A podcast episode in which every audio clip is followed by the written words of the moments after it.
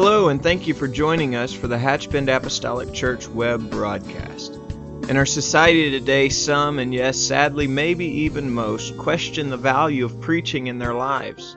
But we still believe what Paul said in 1 Corinthians chapter 1. In essence, Paul preached that God has chosen the foolishness of preaching to save them that believe.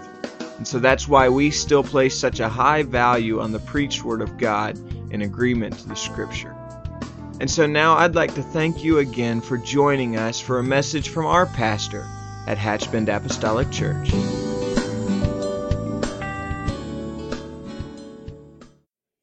Amen. Let's ask the Lord to touch the word to our heart tonight. Lord, I love you. Thank you so much for allowing us to be here. What a tremendous privilege that we have been given, Lord. It's another opportunity not only to be together with some of the greatest people in the world, but oh God, it is an opportunity to let your spirit, by way of your word, just touch our heart. Let it shape us, mold us, let it help us and encourage and strengthen us now. In the name of the Lord. In the name of the Lord. Amen. You may be seated, and uh, I'm going to ask you, if you will, to join me in First Chronicles 4, and uh, we're going to be reading verse 9 and 10. Um, and I'm going to continue this evening. We've been talking for a few Wednesday nights about um, about prayer and what happens when we pray, when God's people pray. I, I am encouraged by the fact that uh, when I kneel in prayer, that I'm not just speaking into the cushion of a chair. Amen. I, am not just speaking to the air, to the winds that will just drive, and forces that will uh, drive those words away. But I'm thankful that God listens when his people pray. And uh, I have um, often seen this scenario play out, and I'm sure at some point was guilty, even as a parent myself, where a child is just tapping, tapping, mama, mama, daddy, daddy, daddy. And it seems as though we have the ability to get tone deaf in certain areas. But I'm thankful that the Lord is not like that, aren't you? that I don't ever have to stand and feel as though I am just uh, speaking to the wind and to a, to a father who doesn't care. Just a few days ago, while I was following my uh, daily Bible reading plan for the year, I came across a part of my reading that day was 1 Chronicles 4, 9, and 10, and uh, was reminded of this incredible story and uh, so from that, I want to just use as a catalyst this evening and, and uh, continue to talk about uh, prayer and how, and how it affects not only our world, but how it affects the world around us. As I was reading 1 Chronicles 4, uh, in, in this chapter, almost hidden within the obscure shadows of a lot of genealogies, we are introduced to a man by the name of Jabez. And uh, so let's, let's read verses 9 and 10. The Bible says, and Jabez, and Jabez was more honorable than his brethren. And his mother called his name Jabez because I bear him with sorrow. And Jabez called on the God of Israel, saying, Oh, that thou wouldest bless me indeed and enlarge my coast, and that thine hand might be with me and that thou wouldest keep me from evil, that it may not grieve me. And then this last line, the Bible says, and God granted him that which he requested. Now, if you are familiar with not just verses 9 and 10, but if you're familiar with the verses that precede this, the verses that follow this, you understand that you're just reading along and uh, you're reading through all these genealogies, and I'm, I'm not being disrespectful here, but I am just going to be blatantly honest uh, that when you're reading through all those names that you can't even pronounce. And uh, thank the Lord for audio Bible and things of that nature that you you can read along. So, oh, that's how you say that. Okay, now now I am with you, and I felt a spirit of honesty just kind of flush in this house. And thank you. And so we are, you're just reading along through these genealogies of, of families, and, and then just out of nowhere, Here is verse 9 and 10. And then, boom, it's, it's, it's like the clouds open, share two verses, an incredible story, close back, right back to genealogies. Jabez, one of the many, uh, one of many of the lesser known characters of the Bible, his name literally, most literally, flashes across the screen of time for just one brief moment and then he's gone. But what an incredibly powerful story. It seems as just it seems as though just as fast as he's pulled from the shadows that he's just kind of tucked back away again. So we know very very little about him. But in this single prayer, uh, this prayer has challenged the hearts of countless men and women through the years. And um, I say that in great confidence, even of generations gone by. As a matter of fact, um, just a few years ago, or it seemed like a few years ago when I actually looked today, it was a little bit longer than I remembered. Uh, you may have remembered or even purchased the book, The, the Prayer of Jabez. And uh, this was written back in 2000, believe it or not. And it became an international bestseller, topping New York's uh, New York Times best-selling list and sold more than 9 million copies. It's a small book, uh, not, not difficult to read at all. If you don't own it, I would certainly suggest uh, it would be a worth, worthwhile investment. I can guarantee you that. Um, here, this man, Jabez, and, and I mentioned that only to say that when the book was written, uh, that many people who had perhaps never heard of Jabez uh, became uh, overnight introduced to him uh, just because of the popularity of that book. And so here's a man who joins a long list of men and women in the Bible that we really don't know a whole lot about. There are other characters in the scripture that uh, their descriptions are so vivid that we, we almost feel like we could picture them when we're reading them. We, uh, we read about David, great descriptions about his, uh, David, his age, and his brothers, and just various people throughout the scripture that we feel like we can kind of picture them somewhat. And then there are other people in Scripture that we, we know almost nothing about, yet they have this honorable mention. John said if everything were written that could be written, that the world could not contain the book. So we, when we think about these 66 books that we have, uh, this is very, very vital and important. And so when someone is pulled to the front of the stage for a moment, no matter how brief that moment may be, we need to pause and give consideration as to why. Why was there a mention? So, even though we know little about Jabez, what we do know about him is very, very significant. There are two things that are made clear through Scripture, and that is that he was a man of honor and God answered his prayer. In this very, very concise prayer, he asked God for four things. He asked God's blessings, he asked God to enlarge his border or enlarge his coast. He asked God's hand to be with him. Or another way of putting that, he asked God's hand to guide him through life. And then finally, number four, he asked the Lord to keep him from evil. It seems obvious to me that this was not a prayer of obligation. And uh, I'm, I'm confident, especially just listening to it again, reading it again, uh, it's, it's not a prayer of obligation. It's not as though Jabez just kind of stomps into his prayer closet and says, Well, okay, let me get this out of the way. I, you just really kind of feel a heartfelt sense, even when you're reading, uh, even when you're reading this prayer. I believe that uh, it was not a prayer, I, I, don't think prayed without great passion. Uh, I think he was really earnest and sincere it was very, very brief, but I think that what we cannot afford to forget is that the scripture says of the word, it's a discerner of the thought and the intent of our heart. I know that we often think that sometimes uh, this prayer, if you read this prayer, or maybe even others, uh, seems uh, incredibly abbreviated. And uh, it would seem like, because it is so short, it would almost be futile, uh, uh, especially when you think of what Jabez is asking for. I mean, it's a prayer this long, but it's huge. He's not asking the Lord just, bless me, Jesus. I mean, it's a very brief prayer. I don't want to leave the wrong impression by, about what I'm about to, with what I'm about to say, but I have been through the years challenged by great men and women uh, of prayer. Not only, not only people that I have read about, read their, about their lives, uh, days gone uh, by, but also people that I've had the privilege to meet that, that were just, I suppose, to use a little bit of church vernacular, they were, are what we would refer to as prayer warriors. People that uh, maybe perhaps spent, spend uh, a few hours a day in prayer. Um, I don't want to demean by any stretch of the imagination lengthy prayers. I, I don't want to demean that at all.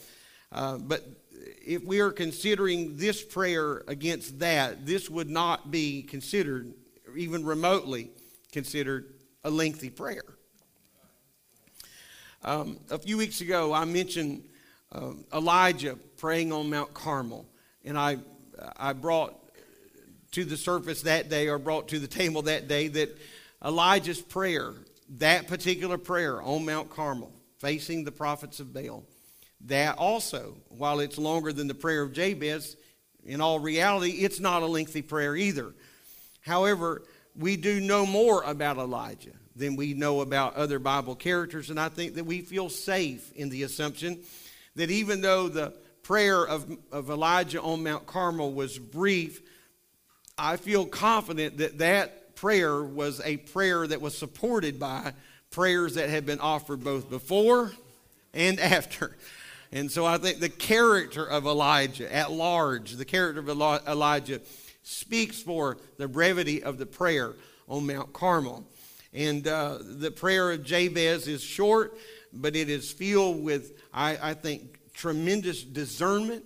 I think the prayer of Jabez is filled with uh, not only discernment about where he is in his life, but also where he desires to be. And so I, I want to be uh, I want to be challenged by that. And so Jabez begins by asking, and I want to just talk about these four things uh, if you're keeping track. Uh, Jabez begins by first saying, I want the Lord to bless me.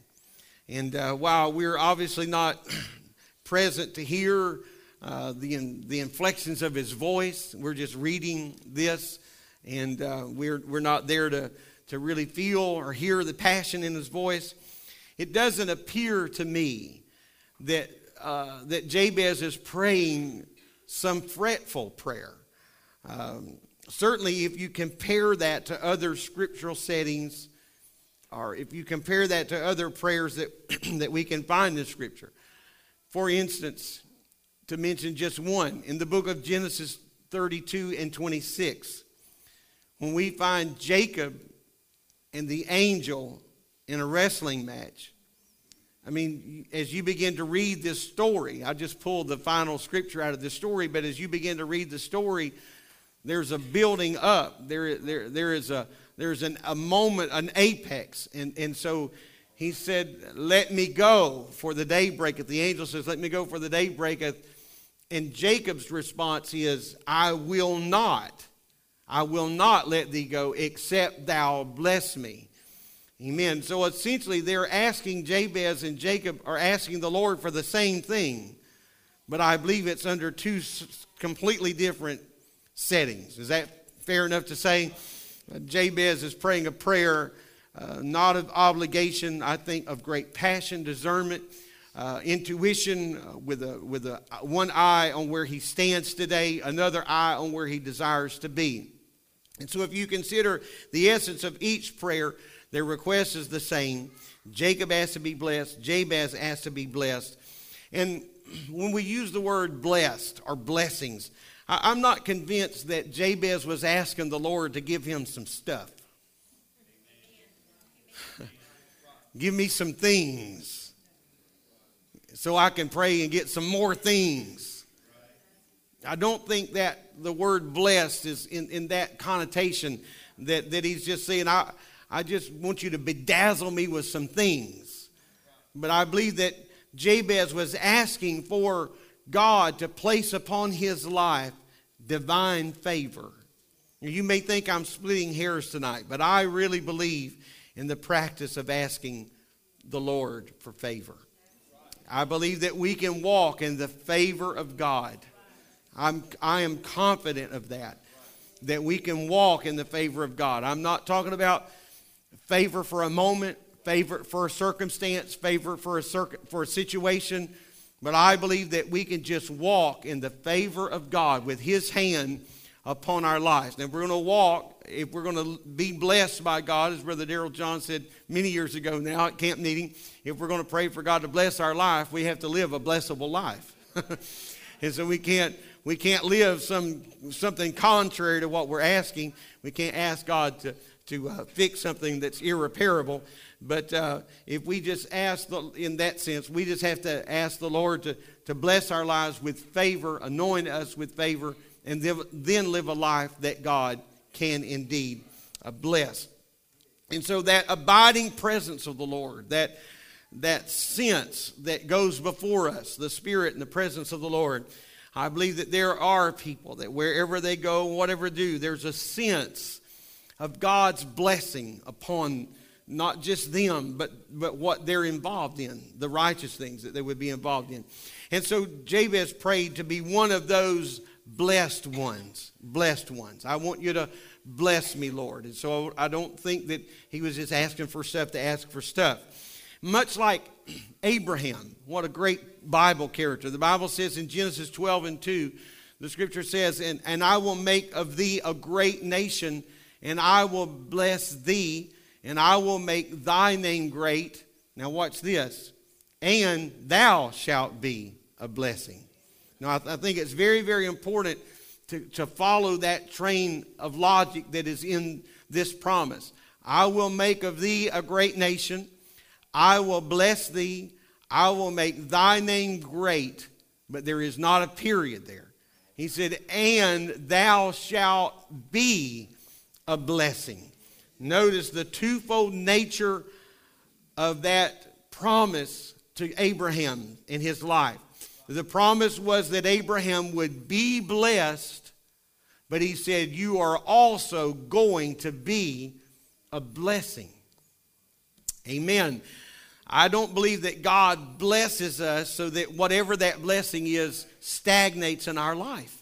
I believe that God blesses us so that we can bless others with whatever that may be. I know sometimes when we're talking about things like that, people just think monetarily. I'm not, I'm not speaking of that. That's certainly a part of the equation. But if God gives us a gift or a talent, then I believe that it's incumbent upon us, if God blesses us, then we need to bless others with that talent or with that ability. And so I believe that there, I'm confident, I know there are people that are gifted Sunday school teachers. Let's just use that, I'll pluck that one out of the air. That, they, they're just gifted. They, they, God has touched them. They have the ability to relate to children. They have the ability not only to take the gospel and understand it for themselves, but they have the ability to break that down and put it on the middle shelf where uh, another generation can understand that. And so God didn't give them that ability to sit on it, to stagnate in their heart. Abraham, the Lord said, Abraham, I'm going to bless you and then you're going to be a blessing. You're, I'm going to give you something, and you're going to give it away.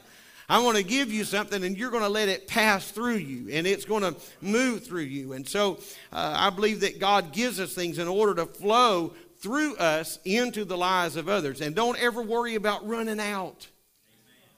Because when you do it God's way, it won't the, the meal barrel will not go dry and the oil will not stay.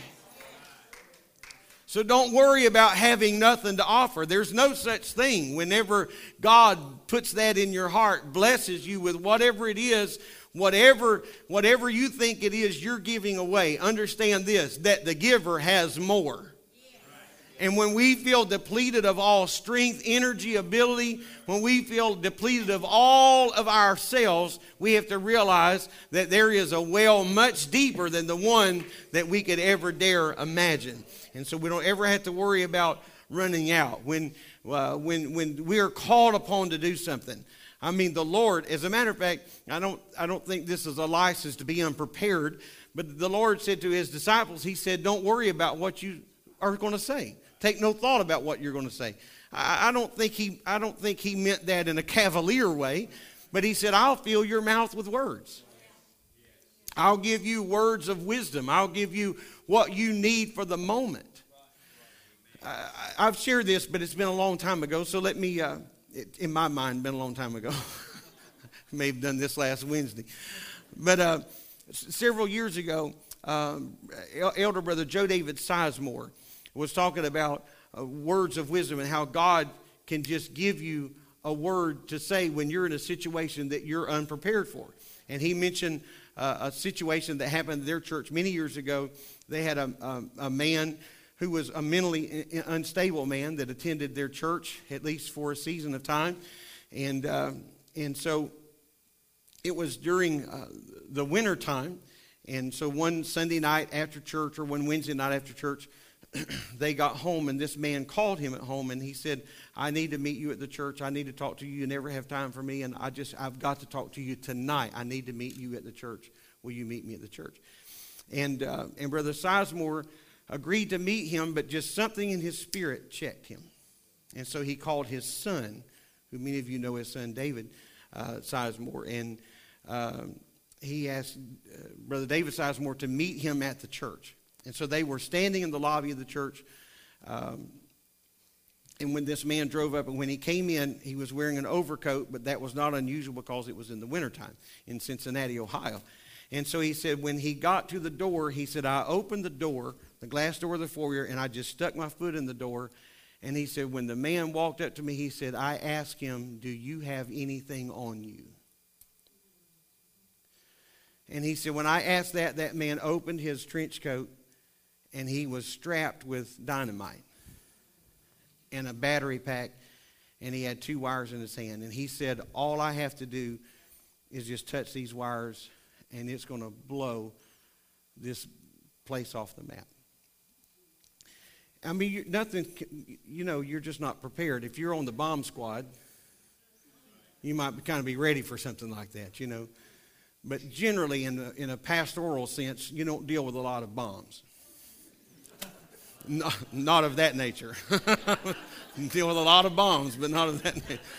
A lot of, lot, lot of bombs dropped on me through the years, but not of that. And so he said, with my, with my foot in the door, he said, I just, I needed a right now word.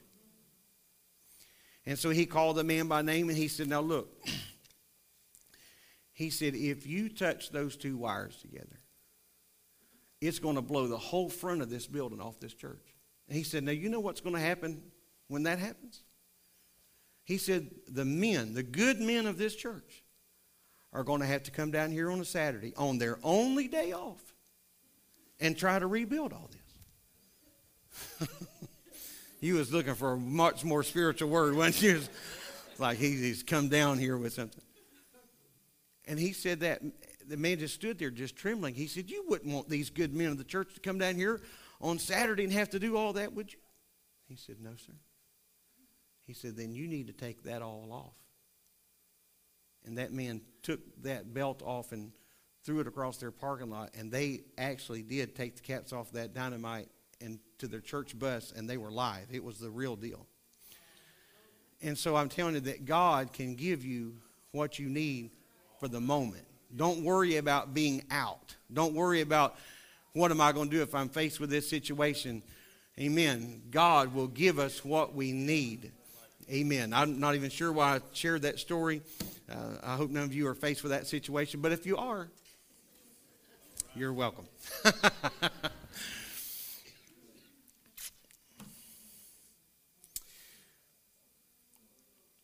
so we're blessed to be a blessing. And Jabez also prayed, he said, Lord, I would ask you that you would enlarge my coast or enlarge my border. Now, of the prayer and of these four points, in my opinion, this is probably the most um, aggressive part of the prayer. Um, I don't use that word with any measure of disdain because there are times I know that, that the Bible said the kingdom of God suffereth violence and the violent take it by force. And, I, and there are times that we're called on to be aggressive in prayer.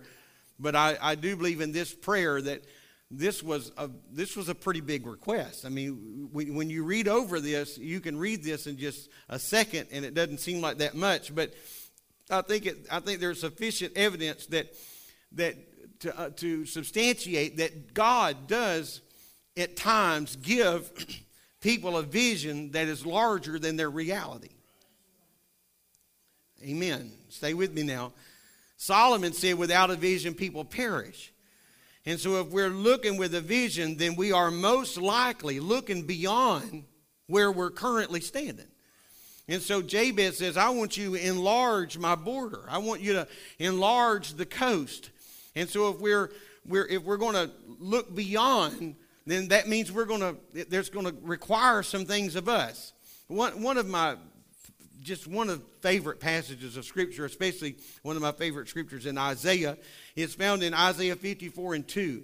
And I want you to look at this. I've preached about this many times through the years, but but this is what Isaiah said. He said, I want you to enlarge the place of thy tent and let them stretch forth the curtains of thine habitations.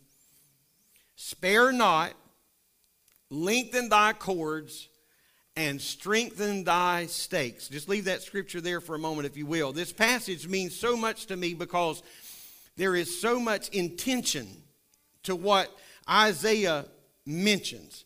He said that in all of the stretching, he said, I want you to stretch forth your curtains of thine habitation, spare not. And then he said, lengthen thy cords. But watch this. In all the stretching and in all of the lengthening, Isaiah also says, and strengthen thy stakes.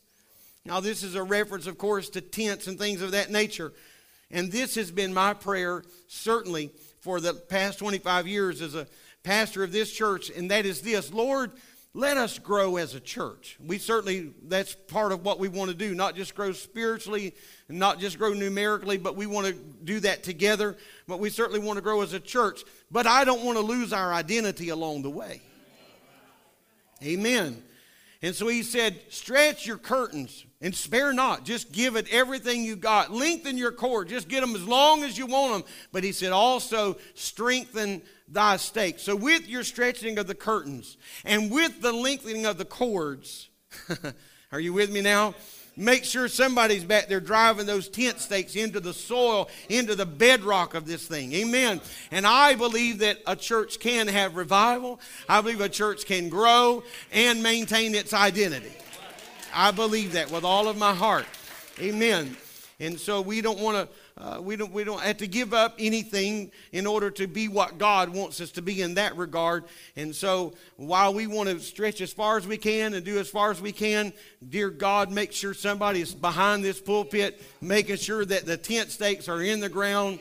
Amen. We want to go by there and check that as often as we personally can. I, I I'm personally thankful for the people in my life that have the ability to think big. Now, I'm, I'm going to get personal here for just a moment. I'm glad for the people in my life that think big, and they help me think big. Through the years, um, I, am actually doing this with permission tonight, one of the few, few times. but uh, my wife has helped me to think big, especially in the early years of our marriage. I remember we hadn't been married very long at all, and um, we had moved into a little single uh, wide mobile home, and we're renting it, and I have nothing wrong with it at all. We were happy as we could be, and and one day my wife came home from work, and she had read about a plan where uh, the government had a, a program for first-time home buyers, certainly for young couples, where you could buy a new home, and uh, that was just beyond my. That's kind of beyond my scope of thinking. I'm uh, probably a little too conservative, especially. Uh, she has a few more words besides conservative she uses there, but uh, uh, just you know my box where I'm thinking this is where my thought process would be, and uh, so she said I want to look into. it. I said, I, go for it, you know. And so in a, in a few days she comes home she has all these papers she's, she's, she's done uh, all this research and, and she said it's, it's, we can do this and, and, and before you know it here we, we, we really were able to buy a brand new home and it was incredible and, and i thought thank you I mean, I, I don't. I'm, I'm not trying to paint myself out of slacker here by any stretch of imagination, uh, but uh, uh, does that make sense? I'm thankful for people that, and so through the years, she has helped me to think bigger and, and to think out of the box, and I, pre- I appreciate that. I'm not just telling her that, telling that publicly. I have said that many times and said it today. I want to hitch my wagon to people like that. Is that all right? I want to find people that have the ability to stretch my thoughts. I want to hook on to somebody like that. Not, not tomfoolery, you know that. Not, not, not just living to the wind, flying in the, by the cuff. I, I don't mean that. But I want to hitch my wagon to people that have the ability to inspire me to get outside of the box and to think, uh, to think beyond that. I, I want to read a few scriptures right here to make a point. Joshua 17 and 17, we'll read 17 and 18. The Bible says, And Joshua spake unto the house of Joseph, even to Ephraim and to Manasseh. So this is a grandfather talking to a son and grandsons. And he said, Thou art a great people and has great power. And think about where this is coming from. This is coming from a grandfather, a father, and a grandfather. And he said, I want you to huddle in around. I got something to tell you. I didn't call you to tell you what a, a bag of rocks you are. I, I didn't call you up here to, to, to scold you and belittle you. I want to tell you something. I want to put something in you. And he said, You are a great people. you can imagine kind of looking around and wonder, who, me? And pardon me, I couldn't do what I do without an imagination. But this is how I read the Bible. You can just, if you feel sorry for me, pray for me tonight. But this is how I read the Bible. I, I mean, here he's just, he's, I want to tell you something. You're a, a great people and has great power. Thou shalt not have one lot only, but the mountain shall be thine. For it is wood, and thou shalt cut it down, and, and the outgoings of it shall be thine. I mean, you, don't worry about it. It's yours. You're going to make it. Thou shalt drive out the Canaanites, though they have iron chariots, and though they be strong. Now, he didn't deny the fact that they would not face obstacles. Amen. He said that you're going to drive out the Canaanites even though they have iron chariots and they be strong. I'm, this is not just some fluff. I'm not trying to blow a little smoke up your nose, make you feel better about yourself. I'm imparting something to you. My mind went to Romans 1 and 11 where Paul said, I'm going to impart something to you. And I think that, I think that Joshua, I think here Joseph rather, uh, Joshua rather was imparting something into the lives of these men. Amen. He's saying, I want you to get this. I want you to understand something. He said, You're going to be a great people that and has a and have great power, and thou shalt not only have one, one lot only, but the mountain's going to be yours, and the wood, and whatever flows out of it, it's going to be yours. And there's going to be obstacles, but you're going to prevail. Don't you get intimidated about those iron chariots, even though, don't you get intimidated about their height and their strength and their ability to battle. You're going to win. And so we never need to let it be lost to us that God gave the children of Israel the land, but they still had to rise and conquer it. You see that city Jericho? It's yours. And here's how you get it. He didn't say it's yours and here's the deed. He said, here's it's yours and here's the formula for taking it down. And I feel confident the same thing applied to Jabez. God, uh, Jabez, God extended his borders, but I, there, there, there's little doubt in my mind that Jabez had to work for it. Amen. Uh, God's never just laid anything in our lap, has He? That's right. It's, it's worth the, the effort. Therefore, knowing what to uh, lay before him, Jabez also requested that God's hand, the third point, that God's hand would be with him. I want your hand upon my life. David said this in the 119th Psalm. He said, Lord, or he said, let thine hand, let thine hand help me, for I have chosen thy precepts. Now think about it. The Message Bible puts it this way Put your hand out, Lord, and steady me, because I have chosen to live by thy counsel. Amen. Let me read them both again. Let thine hand help me, for I have chosen thy precepts. Put your hand out and steady me, since I have chosen to live by your counsel. I don't think this is arrogance, but hear me. I believe that David was saying this I have committed my ways to you. I'm asking you to commit your way to me. Amen. what happens when God's people pray? That's what we're talking about. Hey, Lord, I bought into this thing hook, line, sinker.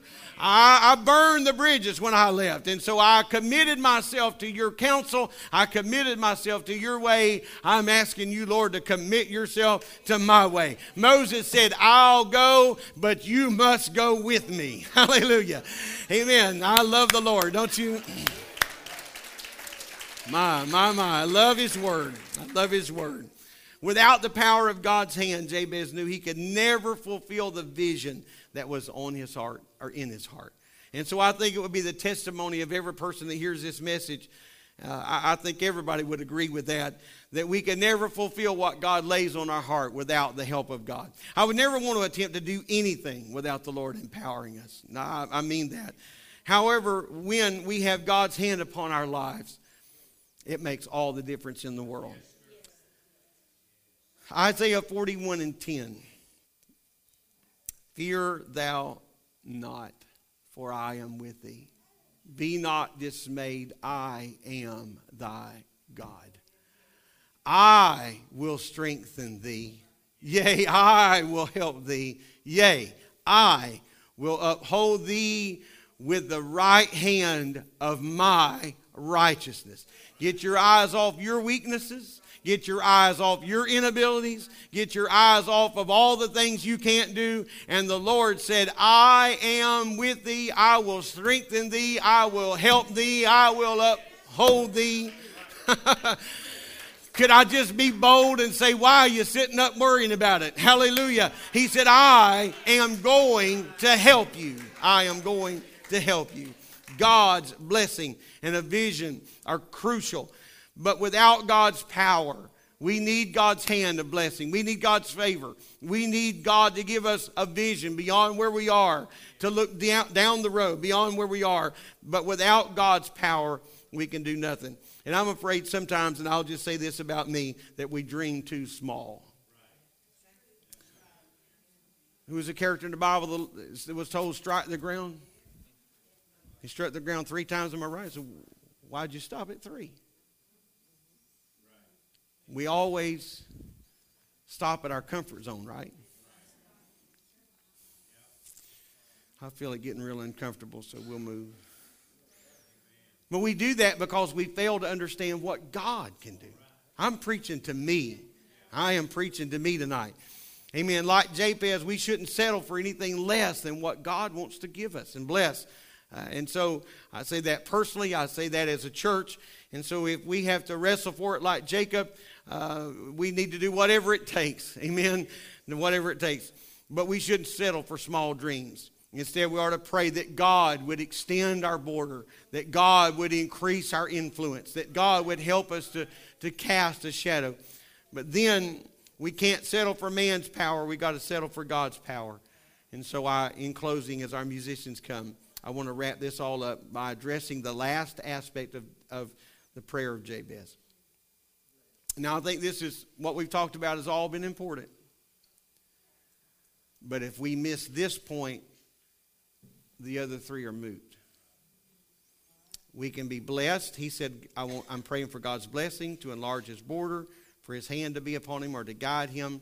And then the fourth thing that Jabez prayed for was, God, keep me from evil. So we can be blessed, we can have vision, and we can even have the empowerment of God's hand upon our life. But we're still going to need God to protect us from the evil that is in this world. Jabez's prayer was God, when you've done all of that, please keep me from evil. Jesus taught us to pray and in that prayer, we see this same common thread.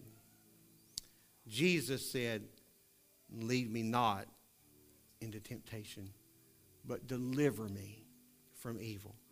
Paul, Paul in, in his address to the church in Thessalonians said, abstain from the very appearance of evil. Even blessed people Hear me. Even blessed people with large visions and God's power can fall into Satan's snares. Think about King David, a man after God's own heart. Wow, what a story. What a story.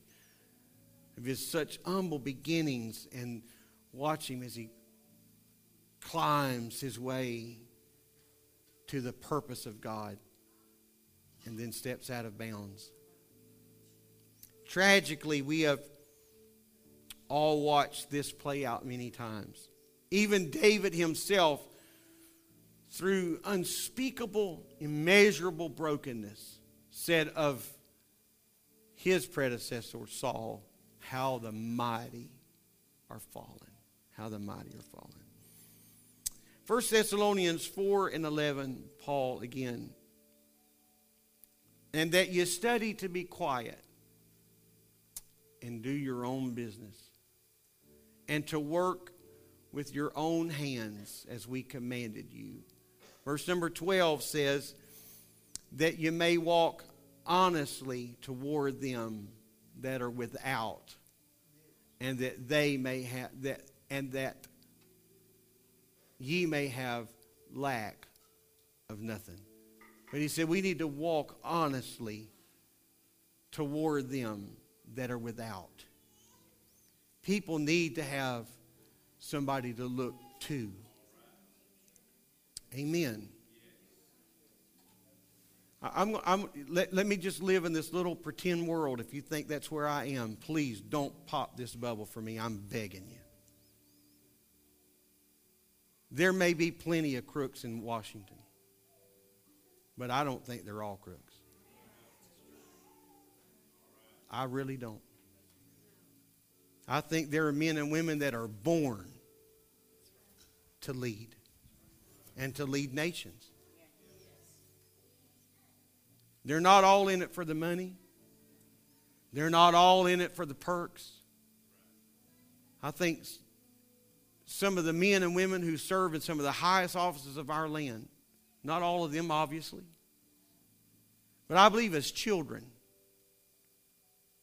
they had it in their heart to serve in the capacity that they're serving. And you know, if we're not careful, we can just lump some people into big pots, melting pots, and, and think, oh, pff, they're all that, they're all this, they're all that. No, no, no. I believe somebody's walking honestly. Somebody's living with integrity. And that's who I'm going to fix my eyes on. And so, church, let me say this. We need to be the church, not just on Sunday and not just on Wednesday. You know why? Because we need to walk honestly toward them that are without. Somebody needs to be able to look and say, you know what? There's somebody, they talk right even on Tuesday. Yeah, what about that? They dress right. They, they pay their bills. They're not trying to hook anybody, crook anybody. Somebody needs somebody to believe in.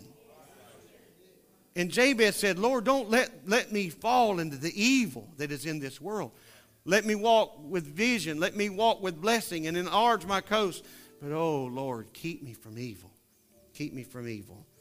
And so I want to pray for God to protect me from evil. And then when he got through praying, the Lord said, I'll do it. I'll do it. Isn't that cool? Let's stand. In the book, The Prayer of Jabez, I'm really not working for this guy, by the way.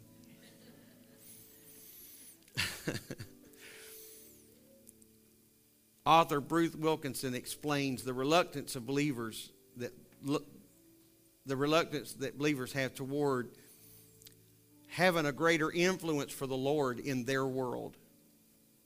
And so he explains this, and I, it may be fair, not fair to not have put this on the screen.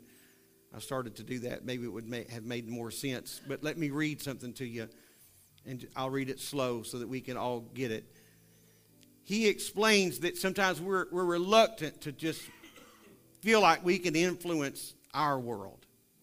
And he uses two mathematical equations to kind of make a point. He said the first equation describes the reluctant believer, and this is what it would sound like my abilities plus experience plus training plus my personality and appearance plus my past plus the expectations of others equals my assigned uh, territory. You with me now? So he said, This is what that prayer would sound like if you prayed it out. Lord, please use my abilities such as they are. Give me the experience and the training I need. Make me a better person and don't let anyone find out what I really am like or what I'm really like. Help me to be what everyone expects me to be so that I can have more influence. Let me read it again. Please use my abilities such as they are. Give me the experience and training I need. Make me a better person and don't let anyone find out what I'm really like. Help me to be what everyone expects me to be so I can have more influence. Then he goes on to say this God specializes in working through normal people who believe in a supernormal God who will do his work through them. And so he said, if now we pray that prayer, it would or write it out, it would say this My willingness and weakness plus God's will and supernatural power expand my territory. Amen. My willingness and my weakness plus God's will and his supernatural power. That's what will expand our territory. Jabez says, Will you? And the Lord said, Yes, I will. Amen. Isn't he great? Amen. Praise the Lord. Lord, I love you tonight. I thank you for your goodness. I thank you for your mercy and your word. And I pray, Lord, tonight that your spirit would challenge our hearts.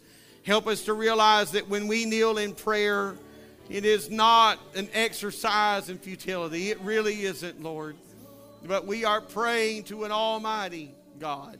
We're praying to an everlasting God. In the name of Jesus, in the name of Jesus, in the name of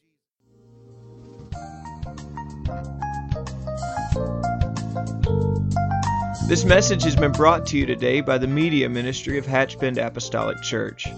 We pray that it's ministered to you in some way, and we'd like to take this opportunity to invite you to join us in service here at Hatchbend Apostolic.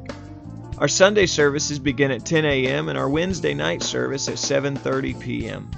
For any more information or to speak with our ministry staff, please feel free to call our church office at 386 935 2806 or you can visit the contact link here on our website. Again, thank you for listening and we pray God's richest blessings on you and your family.